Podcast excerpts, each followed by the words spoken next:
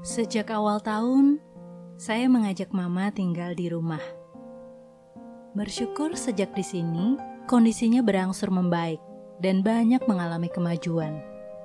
Dari yang dibantu saat mengenakan walker, alat bantu berjalan, jadi bisa mandiri menggunakan walker.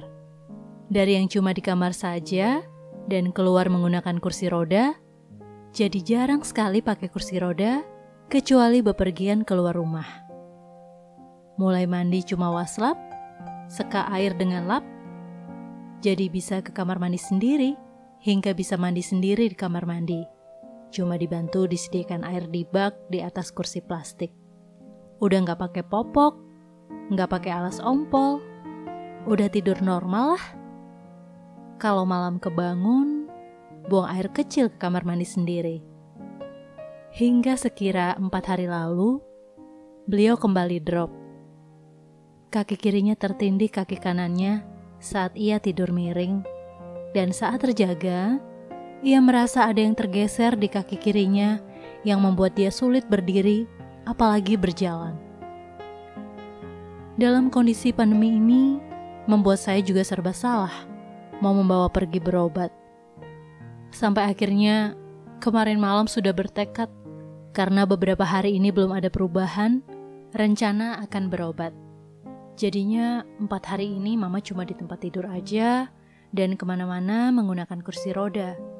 Pakai popok, pakai alas ompol, seolah balik semula.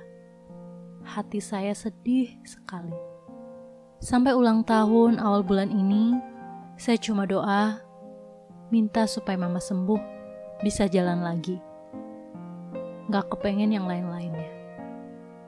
Waktu saya ke toilet untuk buang air kecil, saya sedih mengingat mama saya sudah tidak bisa lagi dan terus-menerus berdoa pada Tuhan supaya dia bisa lagi ke kamar mandi, sebagaimana saya bisa leluasa melakukannya. Tiba kangen karena sudah beberapa hari nggak terdengar suara deritan Walker ketika ia berjalan.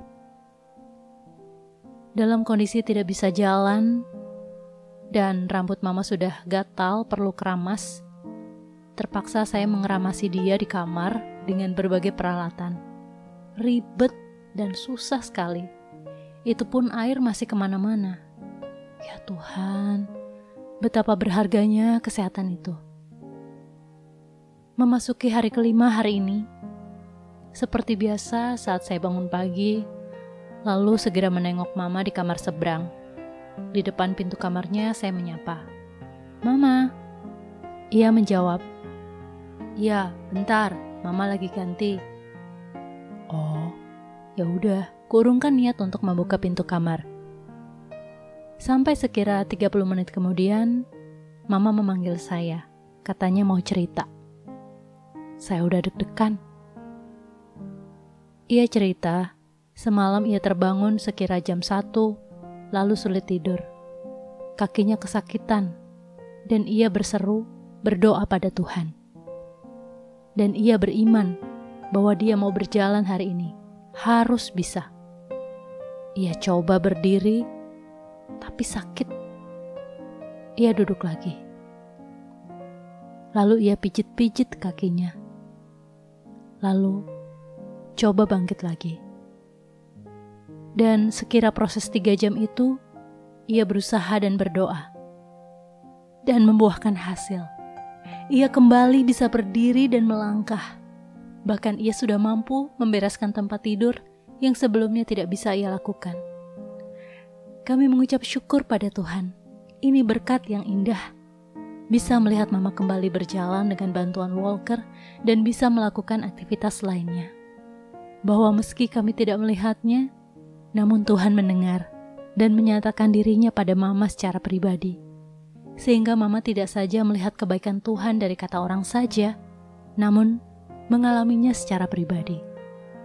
Ya, bahwasanya dalam segala sesuatu Tuhan turut bekerja mendatangkan kebaikan. Jangan khawatir, mungkin saat ini kamu sedang mengalami suatu masalah. Bisa jadi, usai kamu melewatinya, kamu akan melihat perbuatan tangan Tuhan yang turut bekerja di dalam segala sesuatu untuk mendatangkan kebaikan dalam hidupmu.